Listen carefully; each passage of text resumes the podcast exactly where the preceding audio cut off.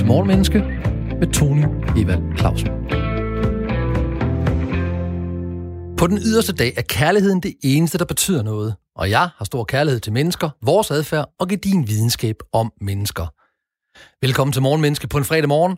Her går vi sammen på kærlig opdagelse i mennesker og deres adfærd med udgangspunkt i et aktuelt emne. Jeg er så over på det, der rører sig i medierne, og du får de bedste bud på den menneskelige adfærd, der kan ligge bag aktuelle emner og begivenheder af ugens faste gæst. Det er filosof Tobias Hjertmann Larsen og mig, sagde hunden. Vi har den højpandede ambition i Morgenmenneske at gøre os selv og dig klogere på mennesker og adfærd fra morgenstunden, eller på podcast, hvis tiden mellem kl. 6 og kl. 7 er optaget af noget andet i din sommerferie. Torsdag fortalte Nordjyske, at de danske soldater, der var udsendt til Mali, kom hjem to måneder senere end forventet. Missionen skulle altså have været slut i maj, men den blev forlænget med to måneder.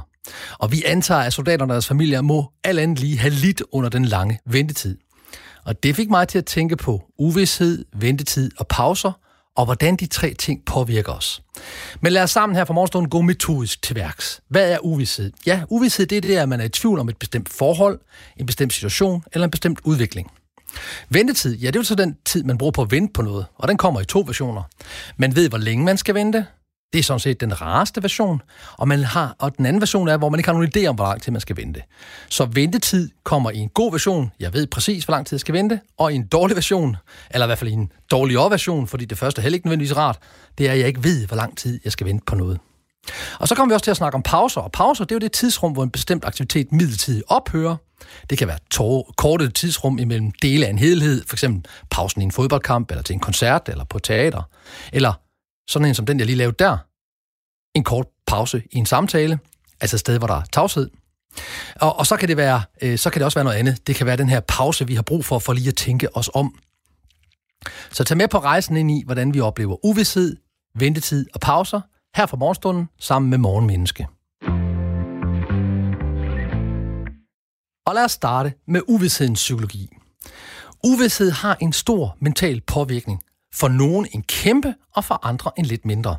Og det handler altså både om en personlighed, altså hvordan jeg reagerer på uvidshed, og det ikke at vide noget, og så handler det også ret meget om mental træning, eller mentale tilpasningsstrategier til det uvisse. Og der, der er sådan ting, vi ved, når vi står op om morgenen. Den ene, det er, at der sker noget, vi ikke ved, hvad er. Der sker altså noget uventet. Det er også en form for uvidshed. Men vi ved, det sker, så vi har vidsthed om, der kommer et eller andet. Og den anden ting, vi ved om morgenen, det er, at de planer, vi har lagt for dagen, sandsynligvis bliver ændret. Vi ved bare ikke, hvorfor eller hvad der bliver ændret. Så din bevidsthed, den, den vurderer altså konstant verden, og vi kigger hele tiden på verden, bevidst og ubevidst, for at være sikre på, at vi har styr på verden. Vi forsøger hele tiden at forholde os til sikkerhed. Det gør vi ubevidst. Og uvidshed er altså i vores bevidsthed ofte lige med usikkerhed, og usikkerhed er lige med fare. Vores bevidsthed er programmeret til at vurdere trusler, og vi har en tendens til at overvurdere trusler og undervurdere vores evne til at takle dem. Det ligger i vores overlevelsesinstinkt.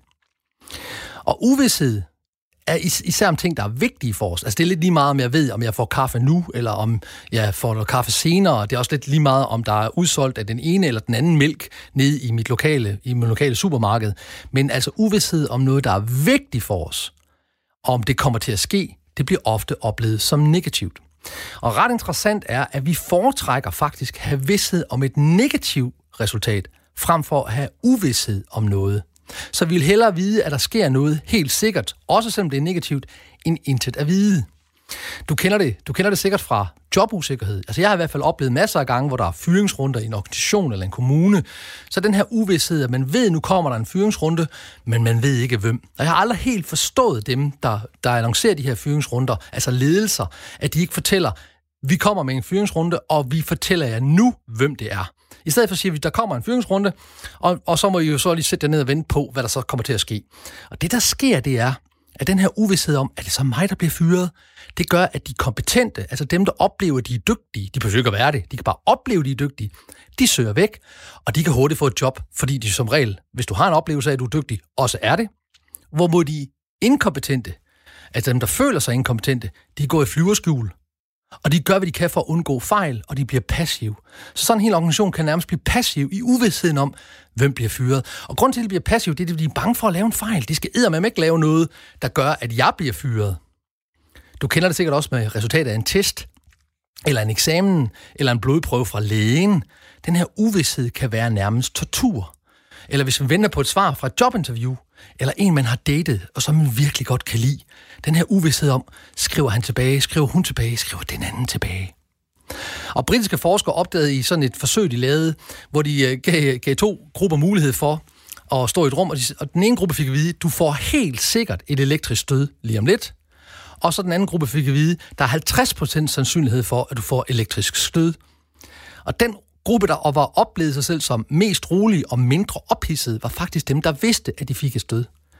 Dem, der var uvisse om, får jeg stød eller får jeg ikke stød, de var meget mere urolige og meget mere ængstlige. Så når vi er i uvidshed, så opfinder vi alle mulige og ofte usandsynlige negative resultater. Vi kommer i tvivl om os selv, eller om vi har en alvorlig sygdom, eller der sker en masse inde i os. Så uvidshed starter en masse fysiske og mentale reaktioner. Uvidshed starter, vi får masser af mylder tanker. Hvad foregår der? Vi har mangel på fokus. Vi, øh, vi, vi, har, vi bliver helt tiden distraheret.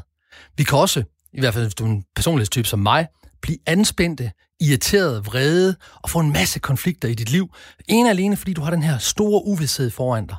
Og derfor kan man jo også, fordi man netop bliver det, få en masse intense og uforudsigelige følelser. Vrede, tristhed, frygt, bekymring. Og søvnen bliver også påvirket af uvidshed, især hvis det er noget, der er vigtigt. Vi er tilbage til, det er lige meget om det er uvidshed, om jeg kan få den økologiske mælk, jeg plejer at få nede i Fakta, eller om jeg skal tage en anden mælk den dag. Men altså ting, jeg oplever, der er meget vigtige for mig. Og nu oplever jeg så, så du nok kan høre ikke, at det er særlig vigtigt, om jeg får den ene eller den anden mælk. Det kunne være, at du gjorde det, og så vil du også blive forstyrret af det. Men søvnen bliver også forstyrret. Vi får altså det, man kalder søvnforstyrrelser. Og det er rigtig dårligt for os. Vi har virkelig brug for vores søvn. Og afbrudt søvn, eller for meget søvn, eller for lidt søvn, det påvirker hele vores væsen, vores fysik og vores mentale tilstand. Uvidshed kan også gøre, at man trækker sig socialt. Man, man trækker sig væk fra andre, man trækker sig væk fra sin familie, fra sine venner. Man går, man går sådan i hi ind i sig selv og taler ikke med nogen. Hvilket i sig selv også er en dårlig ting, fordi vi ved, at det at tale med nogen er rigtig godt, især om de ting, vi er bekymrede for. Vi kan også få koncentrationsbesvær. Vi kan simpelthen ikke koncentrere os, fordi vi hele tiden har den her idé om den her uvidshed. Og det giver nogle fysiske symptomer. Alt det her mentale tilstand, som for eksempel kvalme eller hovedpine, eller øget hjerterytme. Vi mister appetitten. Vi får en følelse, at kroppen bliver lammet. Øh, vi får et stærkt behov for at søge information. Og det påvirker vores nervesystem så meget, at vores hjerterytme går op. Og så man kan egentlig sige, at grundlæggende så fører uvidshed til stress. Og, og langvarig stress, det har en stor belastning af både krop og sind. Altså, hvis vi bare lige tager kroppen, det er langvarig stress, det giver øget risiko for kredsløbssygdomme, for sukkersyge, hjerteproblemer, overvægt, blodpropper. Og psykisk kan det føre til angst og angstanfald og depression, og i værste fald til selvmordstanker. Så hvad gør du, hvis du nu har den her uvidshed i dit liv, kære lytter? Og det er jo en del, en del af det, vi skal gøre her i morgen, menneske. Vi skal være sikre på, at vi også ikke alene går på opdagelse, men også giver nogle gode råd. Så hvis du er et sted, hvor du er uvidshed, så have fokus på, hvad er fakta? Hvad kan du rent faktisk finde ud af, der er fakta? Lad være med at lytte til rygter eller spekulationer, fordi de har en tendens til at hæve vores angstniveau, og, og ofte så er rygter også ude af proportioner. Lyt til fakta, så meget fakta du overhovedet kan indhente. Mærk også dine følelser, altså din her vrede eller tristhed, du får, og del den med andre. Fordi chancen er, at nogen, du kender, har det på samme måde. Og når vi møder nogen, der har det samme som os, så føler vi os ikke længere alene. Så føler vi os ikke længere isoleret med vores følelser. Og det giver en beroligende effekt, selvom det er frygtelige emner eller noget voldsomt. Så bed om støtte fra mennesker, der har kærlighed til dig, og tal med dem om dine følelser. Og imens du er i uvidsheden, så er det også en rigtig god idé at fastholde rutiner. Altså, have, have nogle klare daglige rutiner, have et formål, hold dig beskæftiget, sørg for at have noget at lave, for ellers så kan uvidsheden overvælde dig, og du kan få mylder tanker. Og så kan jeg kun anbefale dig, at i den her tilstand af uvidshed, at du begrænser brugen af alkohol og andre stoffer, fordi begge dele, både stoffer, altså euforiserende stoffer eller alkohol, de forringer din dømmekraft, og det kan forværre din følelse af tristhed, af vrede, og at det gør ondt i livet. Det ved vi, at alkohol gør. Det øger øh, det, man kalder depressionen. Det øger den her følelse af tristhed eller vrede, i hvert fald over lang tid. Og så skal du have kærlighed til dig selv. Tillad dig selv at føle, at du kan føle noget, uden at du dømmer dig selv for dine følelser, så du kommer i kontakt med dine følelser, uanset hvor u- upassende eller hvor, hvor lidt du har lyst til at føle dem. Mærk dine følelser og del dem med andre. Skulle du nu være et ængstligt menneske, sådan en, der bekymrer sig rigtig, rigtig meget, både om noget, der er uvist, fordi rigtig meget i vores liv er jo uvist, eller om helt konkrete ting, så kan jeg fortælle dig lidt om bekymring. For det der er lavet nogle ret mange gode undersøgelser på. Den seneste, jeg har fundet, den er fra 2019. Og der vil man altså undersøge, hvor mange af vores bekymringer, der reelt bliver til virkelighed. Nu har den ikke en helt stor øh, population, det vil sige, der er ikke så mange med. Der var 29 studerende, men man har altså lavet det på 29 studerende, og så sagde man, i 10 dage, der skal I undersøge, hvor mange af jeres bekymringer, eller hvad for nogle bekymringer har, og så skal vi bagefter kigge på, hvor mange af dem bliver til noget. Så vi skulle altså kigge på selve bekymringen, defineret som specifikke testbare noget. Hvad, hvad, hvad var angst øh, fremkaldende for dig, og hvad forudsiger du selv om fremtiden, og der kan ske? Og i 10 dage skulle de her 29 studerende fire gange om dagen beskrive, hvad de bekymrede sig over. Og de kunne sågar beskrive det i sådan en grad af ængstelse fra et, hvor de ikke havde nogen ængstelse, eller meget lidt ængstelse, til syv, hvor de var enormt ængstlige, eller nærmest var bange eller paniske. Og øhm, efter 20 dage, altså øh, øh det gjorde det så i 10 dage, og 20 dage efter forsøget gik man så tilbage og sagde, godt, her var det, du selv skrev.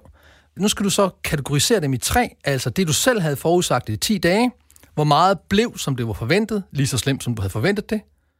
Hvor meget var værre, end du havde forventet det? Og hvor meget var bedre, end du havde forventet det? Og nu kommer resultatet. 91 procent af deltagerne havde bekymret sig unødigt. Altså 91 procent af det, de bekymrede sig om, skete aldrig. Kun 9 procent af det, de bekymrede sig om, blev rent faktisk til virkelighed. Syv af deltagerne, det er altså en ud af fire, kunne berette, at intet af det, de havde bekymret sig over, nogensinde materialiserede sig. Det, kom, det blev aldrig til noget. Jeg skal jo huske at sige, at den her øh, undersøgelse kun er 29 personer. Det er ikke sådan voldsomt mange mennesker. Der er andre og større undersøgelser, der peger i samme retning. De er dog lidt ældre. Og du kan jo teste det. Du kan jo teste det ved at kigge på, at du de næste 10 dage, fire gange om dagen, der skriver du dine bekymringer ned. Så venter du 20 dage efter de 10 dage er gået, og så kigger du på, hvad blev virkelig, og hvad var spild energi. Du vil med ret stor videnskabelig sikkerhed opdage, at langt det meste, måske ikke lige 94 procent, men langt det meste af det, du bekymrer dig om, det kommer aldrig til at ske. Hvorfor du har brugt tid og energi og spildt dit liv på at bekymre dig om noget, der ikke bliver til noget. Jeg ved godt, det her det er nemmere sagt end gjort. Jeg bekymrer mig også i mit eget liv om ting, som jeg ikke burde bekymre mig om. Men hvis vi er opmærksomme på, hvad er sandsynligheden for, at det sker, så kan vi gøre noget ved det. Derfor får du mit lille råd her til, hvad vi kan gøre, hvis vi er meget ængstlige, og hvis vi sådan har de her bekymringer, der hele tiden kommer ind i vores liv. Du skal simpelthen tage et stykke papir, og så skal du enten stå op eller sætte ned, det bestemmer du sådan set selv, og så skal du skrive, hvad er det værste udfald af det, jeg bekymrer mig om? Hvad er det værste, der kan ske? Lad os lige beskrive det. Og det, det, det er der meget, men, meget mange mennesker, der ikke har lyst til, men gør det. Tving dig selv til at sige, godt, jeg bekymrer om det her. Hvad er det værste udfald, der kan ske? Og når du har gjort det, så skriver du, hvad er det bedste udfald, der kan ske? Og når du så kigger på de her to værste og bedste udfald, så spørger du dig selv, hvad er så det mest sandsynlige? Ikke af de to, men sådan, om der er en tredje mulighed, sådan en større sandsynlighedsting. Og når du har gjort det, du altså kigger på værste, bedste og det mest sandsynlige, som kan være tre vidt forskellige ting, så siger du så, hvad gør jeg, hvis det værste sker? Hvad er mine handlemuligheder, hvis det værste sker? Hvad gør jeg, hvis det bedste sker? Og hvad gør jeg, hvis det sandsynlige sker? Skulle, vi nu, skulle det sandsynligt så være noget andet end de to andre? Fordi det vil give dig en følelse af, at du er forberedt. Det vil give dig en følelse af ro. Det vil i hvert fald give dig en bedre følelse af ro. De fleste gør aldrig det her, fordi det kræver, at man dvæler ved det negative, i hvert fald for et øjeblik. Men, og, og det vil vi instinktivt gerne undgå, men uvidshed er tortur for langt de fleste. Så lav de her tre lister og bestem dig for, hvad du gør for hver del af listen. Og jeg lover dig, at du vil opdage, at det giver mere ro, i hvert fald for de fleste, det meste af tiden. Du lytter til Morgenmenneske, hvor jeg hver morgen alle hverdage i sommerferien fokuserer på den menneskelige adfærd i forhold til et aktuelt emne. Og dagens emne er uvidshed, at vente og pauser, fordi de danske soldater, der var udstationeret i Mali, kom to måneder senere hjem, end de havde forventet. Og vi har allerede talt lidt om uh, uvidshed. Lad os kigge på det her med at vente. Og du kender det sikkert, det her med at vente på noget. Jeg venter ved tandlægen, jeg venter i køen til supermarkedet eller i biografen, eller jeg venter i bilen på grøn lys. Og det har altid lidt undret mig, det her med folk, der venter på grøn lys, fordi når der så bliver grøn lys, så giver de den mega gas og kører helt vildt stærkt hen til det næste lyskryds, for de så skal holde, og så kommer jeg så tøffende lige bagefter og holder bagved dem. Så det eneste, der skete, det var, at de stressede sig selv. Men det her med at vente er ofte forbundet med, at vi bliver utålmodige. Og når vi bliver utålmodige, så bliver vi irriteret. Men det er igen afhængigt af, både din personlighed, altså hvad for en slags personlighed er du? Er du utålmodig af personlighed? og øvelse. Hvor meget har jeg øvet mig? Og jeg vil lukke dig ind i et andet psykologisk forsøg. En fyr, der hedder David Master. Han har lavet sådan noget, der hedder The Psychology of Waiting. Hvordan vi opfører os, når vi venter. Og typisk så venter vi jo i en kø, så det er psykologien i at vente i kø. Og hans konklusion var, at den reelle tid, vi venter, har meget lidt at gøre med, hvor lang tid ventetiden føles. Så vi kan altså gøre noget ved ventetiden. Så hvis du har ventetid i dit liv, så kan du gøre noget ved den nu, ved at opdage, hvad det er for, hvad det er for nogle ting, der påvirker, hvordan det føles. Og ikke så meget, hvor lang tid du venter, men hvad det føles, mens du venter.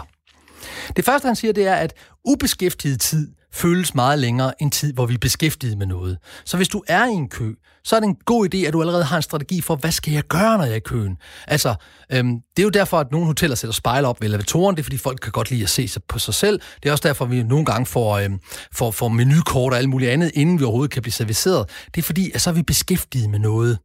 Og jeg har selv en strategi på, at når jeg får de her ventetider i mit liv, så skal jeg bevidst søge efter, hvad kan jeg bruge den her ventetid til, og måske kunne jeg holde en pause, men det kommer vi til at snakke om lidt senere.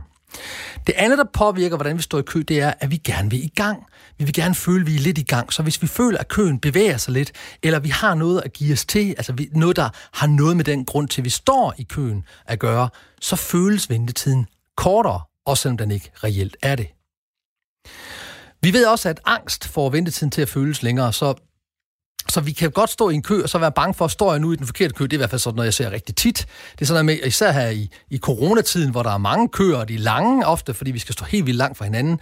Det er, uha, er jeg i den langsomste, er jeg i den langsomste kø? Og jeg ser også tit folk, de hopper fra kø til kø, selvom statistisk set, så er det bedre bare at blive i en kø, end at hoppe fra den ene til den anden kø. Men det er fordi, man er bekymret for, om jeg nu får plads i flyet, eller jeg nu får plads, eller jeg nu kan komme til at blive betjent hurtigt nok. Så vi skal være meget opmærksom på, at hvis vi er bange for, at vi går glip af et eller andet, altså det jeg også engang har snakket om, der hedder fear of missing out, vi er simpelthen bange for, at der er nogen, der får en fordel, vi ikke får, for eksempel at blive betjent hurtigere, ja, så føles det som længere tid, fordi vi er i for højt følelsesmæssig tilstand, vi er bange.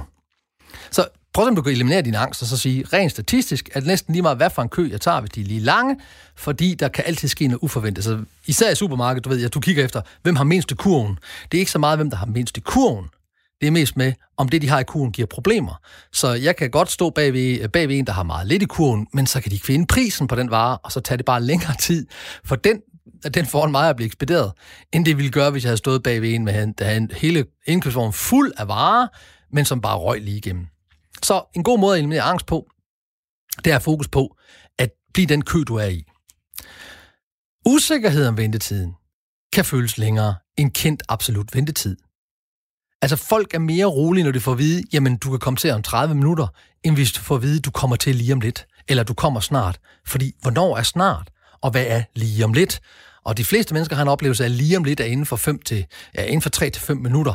Hvis lige om lidt så er mere end det, så bliver vi mega utålmodige. Og det er derfor mit råd også til dig, hvis du i dit liv skal bede folk om at vente, så giv dem en absolut tid at vente. Og du må gerne overbudgetere. Altså sagt, hvis du ved, der går 10 minutter, så sig til dem, der går 15 minutter. Det kan godt være, at de bliver umiddelbart bliver utilfredse, men jeg lover dig, når de så finder ud af, at der ikke gik 15 minutter, men 10 minutter, så bliver de så meget mere glade. Jeg har, jeg har faktisk også bemærket ved mig selv, at når jeg er ude og holde foredrag og andet, så kommer jeg typisk en time for tidligt. I hvert fald en halv time for tidligt, fordi jeg godt lide lige at være i god tid. Og der har jeg masser af tålmodighed. Men hvis jeg skal vente 5 minutter på at komme i gang, så bliver jeg irriteret. Simpelthen, hvor lang tid skal jeg vente? Skal vi ikke bare komme i gang? Så det her med ventetid har rigtig meget at gøre med, hvad jeg skal gøre. Så jeg vil gerne komme en time for tidligt, men jeg gider ikke at vente i 5 minutter på at komme til. Og det er meget menneskeligt, og det er sådan, vi har det. Uforklarlige og uforventede ventetider føles også længere end forklarede og forventede ventetider. Så hvis jeg ikke har en, hvis jeg ikke har en forklaring på, hvorfor er det, jeg venter, eller hvis jeg har en ventetid, jeg ikke havde, havde regnet med, jeg fik, det, ikke var, det var ikke min forventningshorisont, så føles de længere. Og derfor er det også en god idé igen, hvis du har et, et liv, hvor der er mennesker, der står og venter på at komme til, at blive betjent eller tale med dig, så forklar dem, hvorfor ventetiden er det. Altså tal med køen, hvis du kan, og sige, der går noget tid, eller hvorfor der går længere tid. Han forklarede også ham her, David Meister, at urimelig ventetid føles længere end rimelig ventetid. Altså, jeg har egentlig ikke noget problem med, når jeg skal ind i en flyver, at dem i første klasse og dem på business class kommer ind før mig. Det er egentlig okay. Jeg gider ikke at betale helt vildt mange penge for at komme først ind. Uh, ikke medmindre man har prøvet at flyve på business class, så sker man ned på, på turistklasse resten af sit liv og tænker, åh, oh, hvorfor har jeg ikke råd til at flyve business class? Men det er en helt anden sag. Så, så, så hvis vi forestiller os en retfærdig ventetid, mm, det er okay. Men urimelig ventetid, det er for eksempel det, der sker ofte, når køen er udefinerbar. Hvem, hvem står hvad? Hvornår kan jeg komme til? Så føles det, og jeg synes, der er nogen, der snyder for eksempel. Nogen, der hopper over i køen. Så bliver jeg irriteret. Og det ved jeg af fuldstændig klar erfaring, at det er jeg ikke den eneste, der bliver. For de kan komme op og skinne, som man hopper over i køen eller ej. Det kan blive sådan helt slagsmål. Det er mega interessant at se, fordi det er jo lige meget. Vi snakker måske om tre eller fire minutter. Jo mere værdifuld ventetiden er, jo længere er du parat til at vente. Altså, du vil vente længere med at tale på en læge, med en læge, end du vil vente på, at det bliver din tur, når du ringer til skattevæsenet. Altså, undtagen hvis det er for at høre, hvor mange penge du skal tilbage i skat. Du står altså længere tid i kø og har mindre oplevelse af ventetid, hvis du skal vente på at købe en iPhone eller et eller andet, end hvis du skal købe en tandbørste. Så det har også noget at gøre med, hvad skal jeg vente på? Hvor lang tid skal jeg vente på noget? Er det noget, der er virkelig godt for mig? Så er det sjovere, eller føles det i hvert fald kortere, end hvis det er noget, der er sådan ligegyldigt, som for eksempel, om jeg skal købe en tandbørste. Det at vente alene føles også ofte meget længere end at vente i grupper. Man kan egentlig sige, at hvis du, jo flere mennesker, der venter, jo mindre føles ventetiden. Især hvis det er noget positivt, så hvis du venter på at komme ind til en koncert med din favorit rockstjerne, eller popstjerne, eller hiphopstjerne, øh, jamen så vil du typisk tale med de andre i køen, og I vil have sådan lidt en fest over, nu skal I ind og have den her koncert, eller i teatret. Så hvis man er en gruppe, der alle sammen har en positiv forventning ind til, så føles det ikke så lang tid, som hvis man bare står helt alene. Og jeg kan godt tænke mig lige at, at, at komme med et eksempel på det her med at stå i kø. Fordi det er der nogle øh, forskere, der har lavet ret meget øh, forskning på, sådan sociale eksperimenter, hvor de gik og kiggede på, øhm, hvad sker der, hvis der er et menneske, der kommer og bagfra i en kø i supermarkedet siger, undskyld, må jeg komme forbi, for jeg har travlt? Hvor mange siger, ja, det må du gerne. Det må du gerne prøve at gætte på nu. Hvor mange, hvis der kom en bag ved dig og sagde, undskyld, jeg har helt vildt travlt, må jeg komme foran dig? Vil du så sige ja eller nej? Ja, i de sociale forsøg, man har lavet, vil, vil 94% sige, jep, det må du gerne. Så prøvede man at sige, hvad nu hvis jeg, i stedet for at sige, at jeg har travlt, bare sige, at jeg har fem ting. Jeg har fem ting, må jeg komme foran i køen. Hvad, hvor mange vil så sige ja? Og til min overraskelse, og måske også til din, så siger 93 procent ja. Og når jeg tænker over det, så tror jeg også, jeg vil sige det. Altså hvis der kommer en til, jeg har kun fem ting, eller jeg har fem ting, må jeg komme foran, uanset om jeg også havde fem ting, så, så vil jeg nok sige, jamen det må du gerne. Jeg har i hvert fald taget regel nummer et til mig. Når jeg er i kø, så tænker jeg på noget andet. Jeg, tænker min, jeg tjekker min telefon, eller jeg nyder pausen. Hvorfor vi nu kommer til pausen. Du har Morgenmenneske på Radio 4 i dine ører. Alle hverdage i sommeren igennem tager jeg aktuelle emner op og ser på, hvad det kan lære dig og mig om menneskelig adfærd. Og de danske øh, soldater, der var udstationeret i Mali, de kom hjem forleden dag, men de kom to måneder senere hjem. De havde forventet. Deres mission blev altså frivillig forlænget med to måneder. Og derfor har vi i dag talt om uvidshed, om at vente og om pauser, og det bliver vi også ved med. Og jeg har allerede talt om uvidshed, om at vente i kø, og min strategi er at se en kø som en pause. Og pauser. Pauser i samtaler, det er der, hvor man tænker over det sagte. Så pauser er en god ting, også i en samtale. Man kan egentlig sige, at pauser er samtalens gode ven. Psykologisk set er pauser også gode til at forebygge stress. Især hvis det bliver brugt, den her pause, uden noget formål. Altså formålet er at være stille eller gøre noget helt andet, end det man koncentrerer sig om. Og nu har jeg jo overvældet med en masse, øh, med, dig kan jeg lytte med en masse videnskabelige forsøg, men jeg vil give dig et mere fra George Mason University i USA. De testede nemlig en hel flok universitetsstuderende. De, skulle, øh, de fik en opgave, de skulle overvåge et kort over nogle jernbanelinjer på en skærm, og opgaven var at sikre, at ingen af de her tog på den her skærm kørte ind i hinanden. Det krævede altså, at man var fuldstændig opmærksom, imens det skete. Jeg skal også huske at sige, at det bare var et forsøg, det var altså ikke rigtige tog. En gruppe fik altså lov til at gøre det her i 45 minutter uden en pause, hvor de skulle altså have været opmærksom på, at de her tog ikke skulle køre ind i hinanden. En anden gruppe fik 5 minutters pause halvvejs og blev tilfældigt inddelt i en af fem aktiviteter. At sætte stille, ingenting at sige, lytte til musik, se en musikvideo, vælge frit mellem musikvideoen eller øh, musikken, eller bruge pausen, som de ville, bare de ikke forlod lokalet. Uanset hvilken type pause de fik, så præsterede alle eleverne i pausegruppen bedre på opmærksomhedsopgaven, end dem, der ingen pause havde. Og det er bare et ud af utallige forsøg, der viser, at pauser øger kreativiteten, koncentrationen og ydeevnen. Pauser er vigtige. Pauser gør godt. Brug dine pauser til at tænke dig om. Jeg anbefaler dig, at du tre gange om dagen bruger tre minutter på bare at være stille og ingenting at gøre, og bare kigge ud i luften. Sæt det på din telefon, så den kan tælle ned, for de føles lange i starten, men det er godt for både krop og sind. Pauser gør dig godt. Tag dem og mærk, hvor godt de gør dig. Få det gjort. Og nu skal vi have pause til nyhederne. Du lytter til Morgenmenneske med Tony Evald Clausen. Hen over sommeren kan du hver morgen blive klogere på menneskelig adfærd, hvis du har tændt din radio mellem kl. 6 og kl. 7, eller du hører os på podcast. For her i Morgen Menneske tager jeg udgangspunkt i nyhedsstrømmen og giver dig et bud på, hvad nyhederne kan fortælle om os mennesker. Og i dag har vi talt om uvidshed, om at vente, om pauser, fordi de danske soldater, der var udstationeret i Mali, kom to måneder senere hjem forventet. Altså, de skulle have været hjemme i maj, men de blev tvunget til at blive der to måneder ekstra og kom først hjem i forgårs sent. Og til at give dig og mig en filosofisk vinkel på uvidshed, at vente og pauser, har jeg nu ugens faste gæst med på en telefon, Tobias Hjertmann Larsen, filosof af en skarp hjerne og et godt hjerte, og underviser på Testrup Højskole. Hej Tobias. Hej, Tone. Tobias, hvordan forholder filosofien sig til uvidshed? Jamen, det tror jeg faktisk, øh, den gør på en lidt tvetydig måde. Øh, altså, på den ene side, der er uvidsheden en øh, forudsætning for, at filosofien overhovedet kan komme i gang, vil jeg mene. Altså, hvis filosofien bare gik og var sikker på det hele, jo, så var der ikke rigtig nogen grund til at spørge til, til tingene. Altså må der være en vis uvidshed, for at spørgsmålene overhovedet kan opstå. Okay. Men på den anden side, så, så er uvidsheden også ret svær for filosofien. Fordi det, filosofien prøver, det er at forstå. Og, og uvidshed er jo på mange måder det modsatte af forståelse. Altså uvidsheden og usikkerheden. Det er der, hvor vi er, vi er på gyngende grund. Ikke? Altså, vi ved ikke rigtigt, hvad vi skal, hvad vi skal gøre af os selv. Mm. Og sådan er det også med tanken. Ikke? Altså, hvis tanken ikke ligesom kan blive sikker på sig selv, jamen så, så er det også svært for, for filosoferne at gå fra, fra det stadie, hvor de stiller spørgsmål, til der, hvor de skal skrive deres bud på, på svarene. Mm-hmm. Og hvordan løser de det? Jamen, det er der jo mange forskellige løsninger på. Nogle af de mest interessante, synes jeg, det er dem, som, øh, som, som går ned og, og, og, og ligesom, ja, dykker ned i den her uvidshed og prøver at se, jamen, hvad er det egentlig, uvidsheden gør for os? Altså, jeg synes, nogle af de mest interessante filosofer har snakket om, øh, om den her proces. Nu bliver det måske en lille smule abstrakt, men, men, men man kan godt snakke om sådan en proces, der er, inden erkendelsen sker. Altså på mange måder, når vi begynder at beskrive en ting, så begynder vi også at sætte den fast, øh, låse den fast med nogle bestemte begreber, nogle bestemte termer.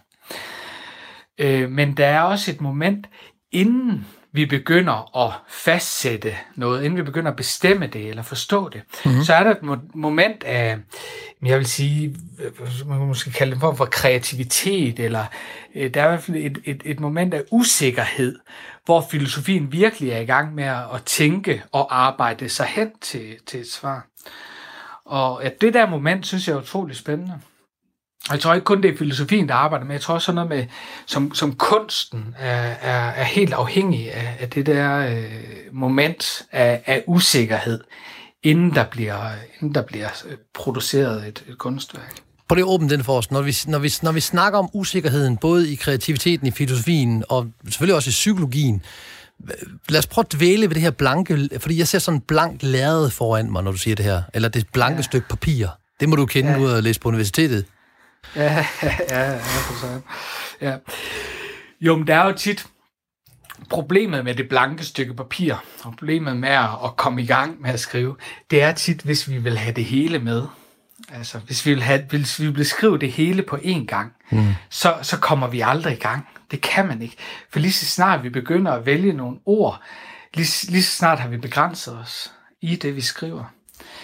Så, så jeg tror, det vigtigste moment, det er, altså, og det tror jeg for eksempel, når jeg hører øh, øh, forfatter snakke om deres øh, produktion af en eller anden øh, tekst, så synes jeg, at på en eller anden måde må de jo komme i gang, ikke? skrive nogle, nogle ord. Øh, men, men så når de har gjort det, øh, jamen, så har de heller ikke nødvendigvis nogen helt fast idé om, sådan synes jeg mange af dem snakker om det i hvert fald, at de ikke har nogen fast idé om, hvor de skal hen med det. Men karaktererne, som de skriver om, for eksempel, de må ligesom udfolde sig, eller historien må udfolde sig. Og så er det selvfølgelig dem, der skriver det, men det er samtidig på en eller anden måde øh, noget, de hvad skal man sige, modtager. Sådan, sådan snakker nogle kunstnere om det. Ikke? Men der er i hvert fald på en eller anden måde noget, som, øh, som, som kommer ud af uvidsheden, ja. og af, at vi ikke vil bestemme over den. Altså i filosofien eller i kunsten? I begge dele, tror okay. jeg. Jeg tror, det er sådan et, et alment menneskeligt fænomen.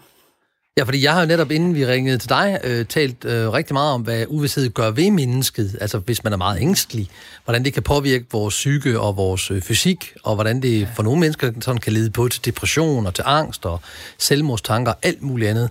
Øhm, at, at vi ikke ved, hvad sker der i morgen, mm. hvad sker der med det her, hvad, den her uvidshed, man kan stå i, øh, eller de, de soldater, der så er kommet hjem nu, den uvidshed, de havde i, hvornår kommer vi så hjem, når vi nu ikke kommer hjem i maj. Øhm, så, så hvordan håndgribeligt gør filosofien uvidsheden? Jamen jeg tror, altså det, det du øh, peger på der, det tror jeg faktisk, hvad skal man sige, rammer ned i, i kernen af noget af det, som, som filosofien beskriver som, øh, som ja, det helt essentielle i det menneskelige liv og i livet og verden som sådan. Mm.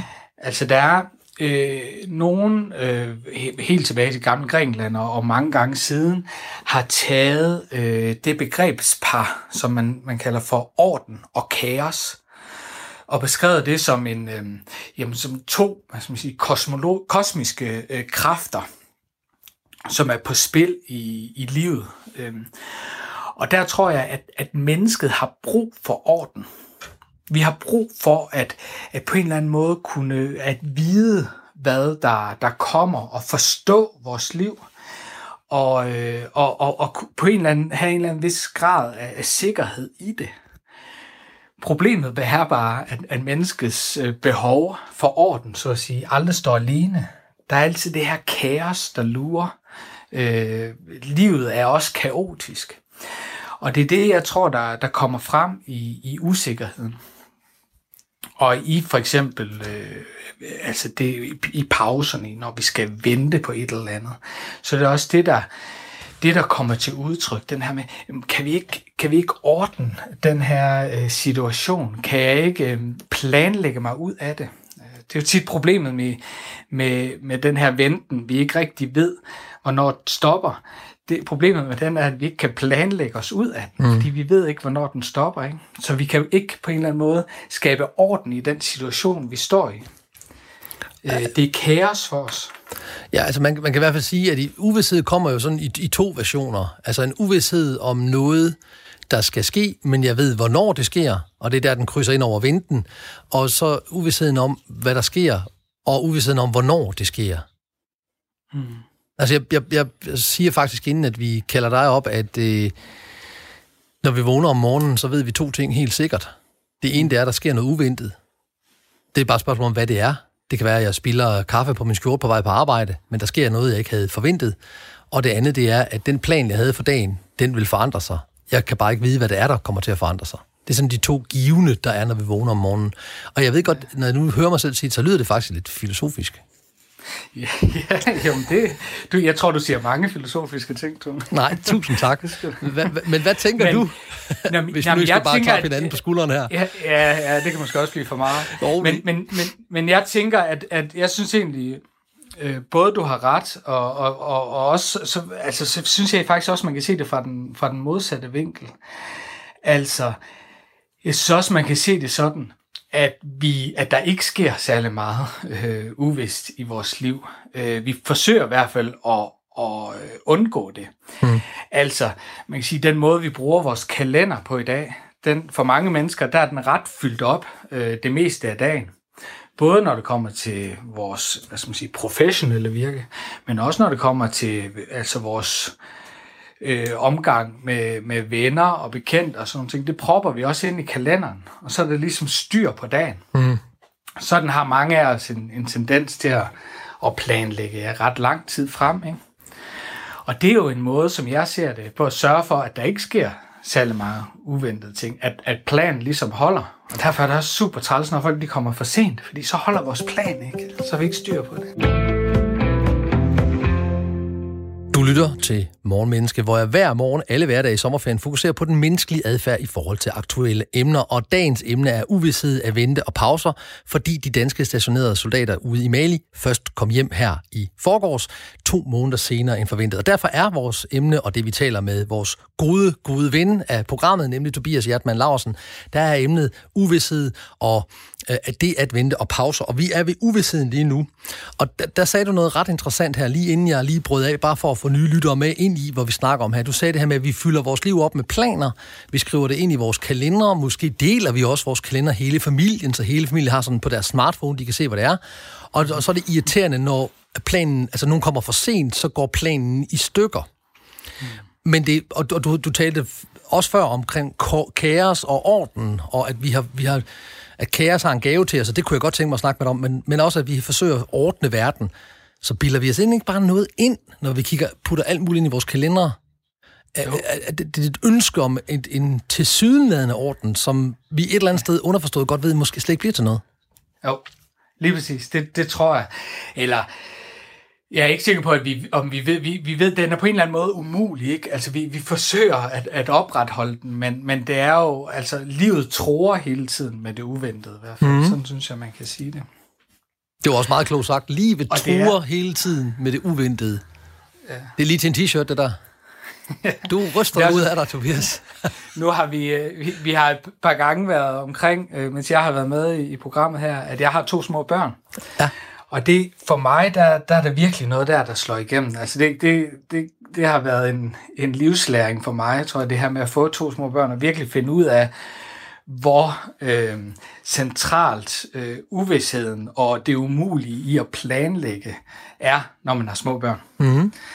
Altså, mig og min kæreste, vi havde sådan, øh, da vi fik vores første barn, så, så havde vi sådan en ting, når vi så planlagde aften, så, øh, så vidste vi jo godt, at, at åh, det kunne bare være lækkert at, købe noget takeaway til at se en god film, lægge os på sofaen, men så kom den der usikkerhed ind. Ikke? Altså, vi, vi fandt et, et udtryk for det. Der er de uh, muslimerne, de siger inshallah, ja. som er uh, om, om Gud, om Gud vil. Ja. ja, lige præcis. Og vores søn, han hedder Ebbe, så vi, vi fandt på, hver gang vi, vi så havde aftalt, om vi skal bare se en rigtig god film i aften, det bliver bare dejligt, så er der altid lige en af os, der tilføjet en shippe. og, Ja. Men, og det, og, og det, det er sjovt, ikke? Altså, det, det, det var også lidt en joke for os. Men, men i virkeligheden, så er det jo lige præcis det, det handler om. Ja. Og minde sig selv om, jo, prøv lige at høre, vi, vi er ikke herre over vores eget liv. Altså, der, der, der livet tror nemlig hele tiden med at, med det at, at gøre noget mod vores vilje. Ja. Det er meget godt set, det her med, en Jeppe. Jeg synes, det er, det er meget, meget, meget pudsigt set. Og, og også det her med, at imod vores vilje, jamen er det imod vores vilje, at vores barn har brug for os, eller, eller afbrud, det er det jo egentlig sådan set ikke, det er imod vores umiddelbare plan. Mm-hmm. Men, mm. men, men sådan er det jo for børn. Det er jo ligesom at få en atombombe på alle mulige måder. Altså det er sådan en, en, en random generation, en tilfældighedsgenerator. I hvert fald, imens de er meget små. Ja, det er så sandt. Er der en gave til os i kaos? Ja, det tror jeg virkelig, der er. Og der er mange gaver. Altså, jeg tror, vi har allerede været lidt inde på det her med, øh, med kunsten og filosofien og sådan noget. Men jeg synes også, der er en gave for, øh, for hvad skal man sige, det enkelte menneske sådan rent personligt. Hvordan håndterer vi uvidsheden? Ja, men jeg synes, der, der er jo noget, hvad skal man sige, uvist i pausen. Altså, det var derfor, jeg nævnte det. Ja. Altså, fordi at, at, at, at det der er med den der pause, hvor man ikke rigtig ved, hvad man skal gøre af sig selv, eller man ikke ved ikke, hvad, man, hvad, hvad, hvad jeg skal lave lige nu. Altså, for det meste, når vi har en pause, så det vi gør, det er, at vi spørger os selv, om hvad har jeg egentlig lyst til lige nu? Og problemet med pauserne er, at vi altid har en smartphone, som giver os 5-6 øh, ret relevante ting, jeg kan gøre lige nu med at underholde mig selv, eller arbejde, eller gøre et eller andet. Så jeg har altid mulighed for at tage kontrol over situationen. Mm. Men det der er, når vi ikke tager kontrol over øh, en sådan pause, og, og lade være med at, at bestemme os for, hvad, hvad det er, vi vil i den her situation, jamen så tror jeg, at, at der kan ske det, at noget kommer til os.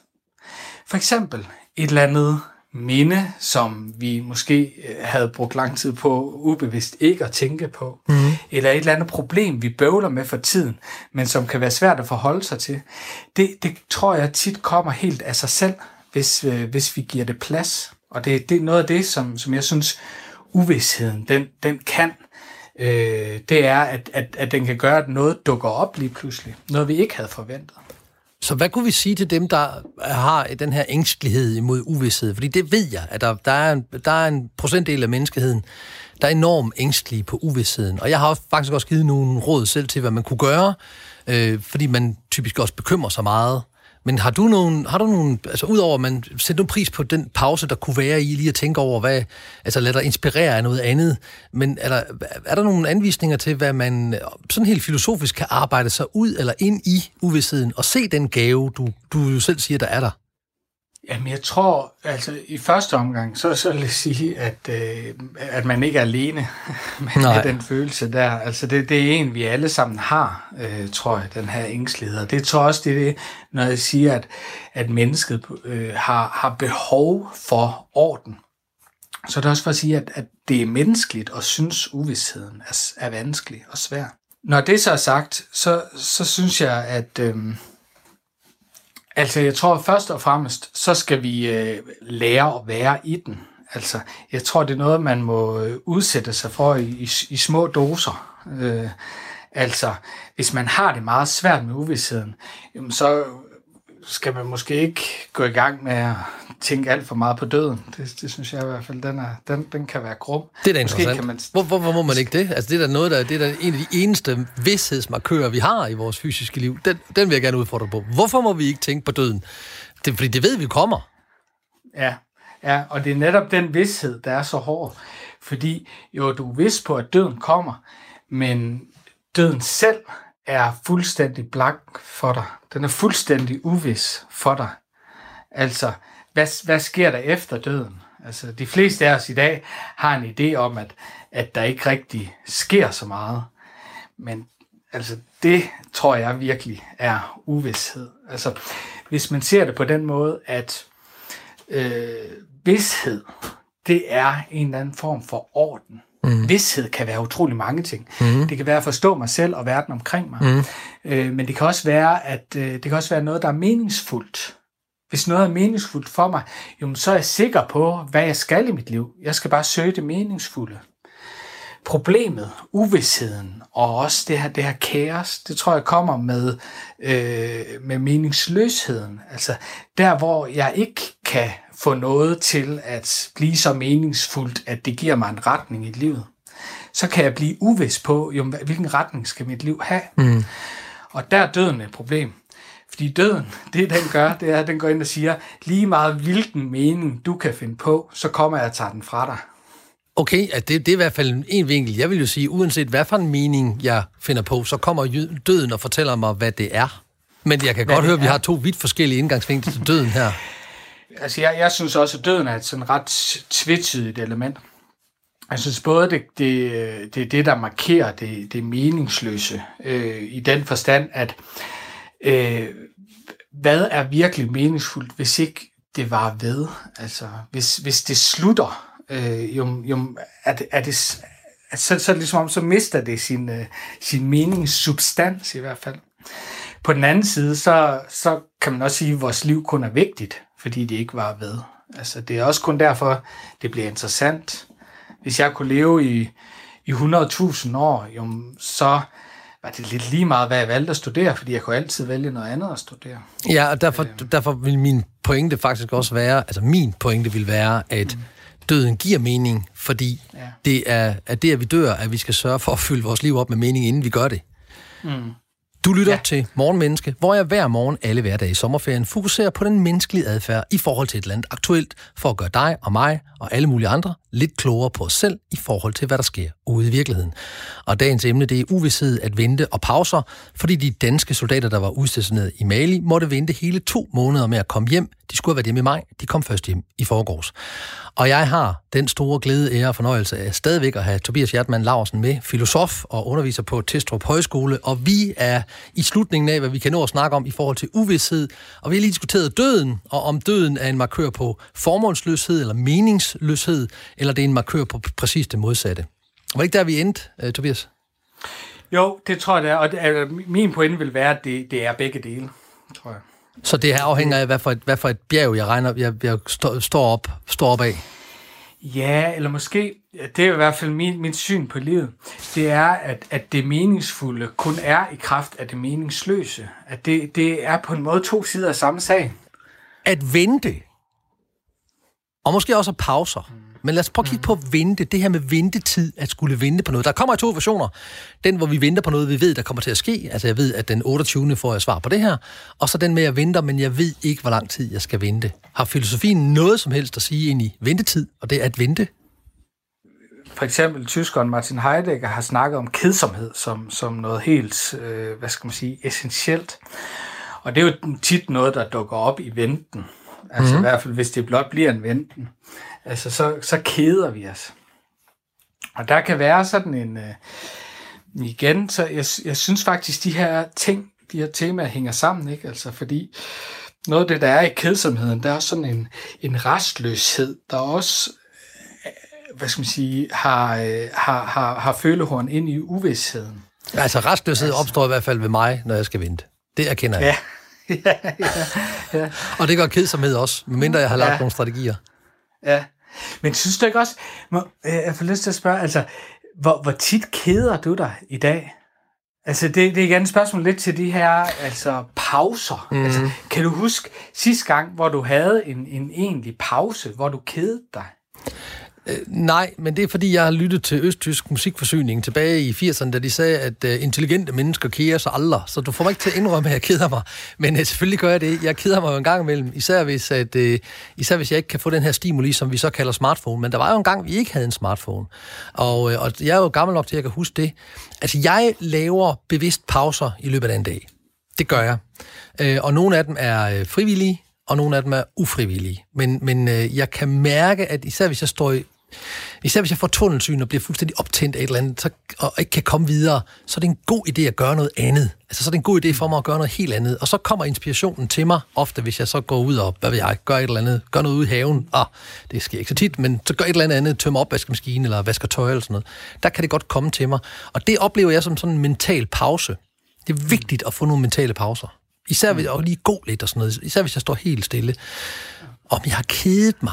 Hmm, ja, kedet mig måske en lille smule, da jeg stod i kød nede ved 7-Eleven i går, og, og det tog helt vildt lang tid, før jeg kunne komme hen til det, for jeg kunne ikke lige... Ja, det var uforventet ventetid, øhm, og der kedede jeg mig, det erkender jeg. Ja, Så det var sidste ja. gang, det var i går. Ja, men det tror jeg, jeg tror, øh, altså problemet med det der, jeg kender godt det der med at stå i kø, altså ligesom den der restløshed, man har, mm. den tager fuldstændig over. Ja. Så er det som om, der er, ikke, der er slet ikke plads til, at, at, at der kan, øh, hvad skal man sige, komme noget til en, fordi man, man, man er fyldt op af irritation. det, det er forfærdeligt, det der ja. sker. Sådan, jeg kender det godt. Jeg synes, noget, som, som, som jeg kan huske, altså nogle, nogle venteperioder, jeg har, jeg har haft, som jeg synes er rigtig interessante, det er nogle, hvor jeg har siddet i bus, og det var også før jeg fik en smartphone. Altså fordi nu, når vi sidder i, i bus, så, så bruger vi jo den her smartphone, eller vi lytter til podcast. Mm. Vi bruger tiden til et eller andet. Altså, det er også en måde at ordne øh, vores tilværelse på, det er at sørge for, at der ikke er spildtid. Øhm, men, ja, og, men, og det er jo sjovt, du siger det, fordi at bare, bare kig på sådan som Netflix, at det er spildtid at se Netflix, og det er der rigtig mange mennesker, der gør. Ja, man kan godt få følelsen, efter man har set Netflix. Det kan man også godt, at man har spildt tiden. altså, det, den, og den tror jeg, mange kender. Men det, der er med Netflix, det er, at, at det er jo ikke ægte spildtid, fordi det, det er også noget, vi bruger som afslappning. Ikke? Og, det, og det synes jeg er interessant, det her med, at at når vi vil have en pause i dag, så, øh, så, så, så underholder vi os selv. Mm. Altså, der er en eller anden form for aktivitet i pausen. Ikke? Mm. Så, vi, så vi sørger for, at vi ser en, der en eller anden serie på Netflix, ikke? hvor vi er sikre på, at der skal nok ske det samme den her gang, som der skete sidste gang. Ikke?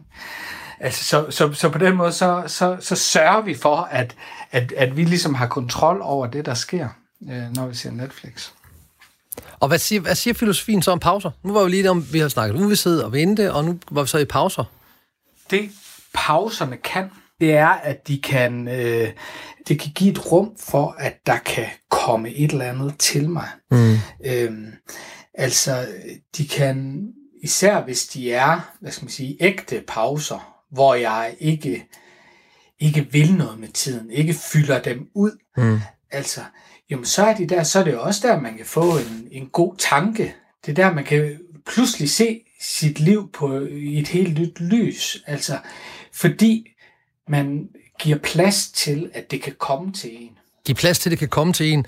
Vi har været vidt omkring. Vi har talt om uvidshed, vi har talt om det at vente, og vi har talt om pauser. Og øh, jeg skal have lavet en t-shirt, hvor der står på, at livet truer med uvidsheden. Jeg tror, det er det, du sagde i den retning. Det her med at selv at finde ud af, om døden giver mening eller er meningsløs, det er et valg, vi tager. Tusind tak. Du har været vores øh, faste gæst her hele ugen. Tobias Hjertmann Laursen, underviser på Testrup Højskole og filosof af et godt hjerte og en skarp hjerne. Det var en fornøjelse at have dig med igennem. Selv tak. Det har også været en fornøjelse for mig. Og således formidlet og forhåbentlig beriget. Det var dagens morgenmenneske. Sammen gik vi på kærlig opdagelse i mennesker og deres adfærd med udgangspunkt i et aktuelt emne. Vi laver en ny og kærlig version af Morgenmenneske igen på mandag, og jeg hedder Tony Eva Clausen, og det gør jeg efter planen stadigvæk på mandag. Velmødt. Programmet blev produceret af Pibesovs Productions til Radio 4.